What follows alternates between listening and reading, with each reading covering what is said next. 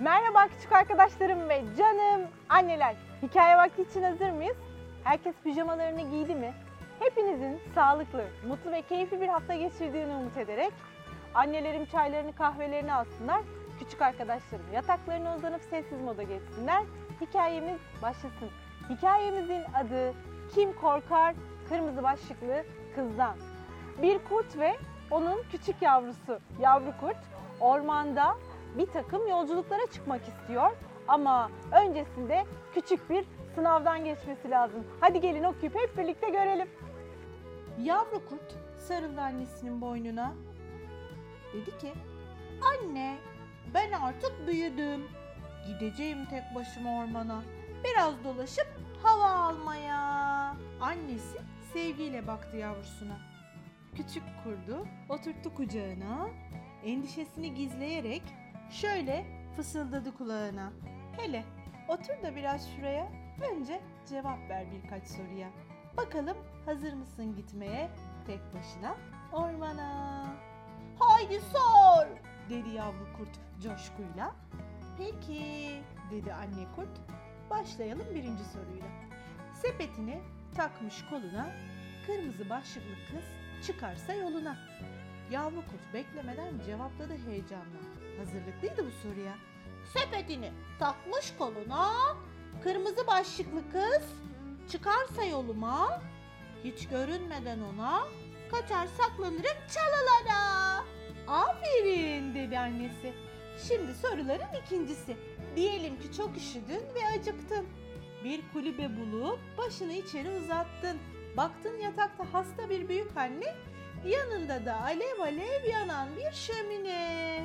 Yavru kurt yine devam etti. Pek emin bir tavırla. Diyelim ki çok üşüdüm ve acıktım.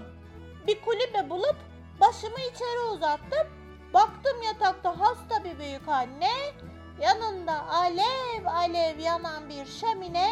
Kesinlikle girmem içeriye. Kimseler görmeden kaçarım başka yere. Annesi dedi, bravo doğrusu. Şimdi de günün en zor sorusu. Diyelim ki karnın tok, uykun da çok, derenin kenarında da bir ağaç gölgesi. Kaçırılır mı keyfin böylesi? Annesi bir kaşını kaldırdı merakla. Yavru kurt yine hazırdı bir cevapla. Diyelim ki karnım tok. Uykum da çok. Derenin kenarında da bir ağaç gölgesi. Kaçırılmaz keyfim böylesi. Annesi endişelendi bir anda. Aman yavrucuğum orada dur bakalım. Bu hata nasıl olur bir göz atalım Aman anneciğim dedi yavru kurt. hemencecik telaşlanma. Bak bu yazıyı yazacağım ve taşıyacağım yanımda. Arkamdaki ağaca asacağım. Sonra rahatça uyuyacağım. Neymiş bakalım o yazı? Okuyalım.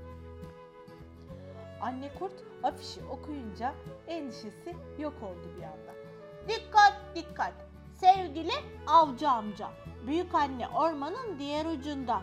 Kırmızı başlıklı kızım ve ailesinin yanında. Belki biraz şişlik varsa karnımda.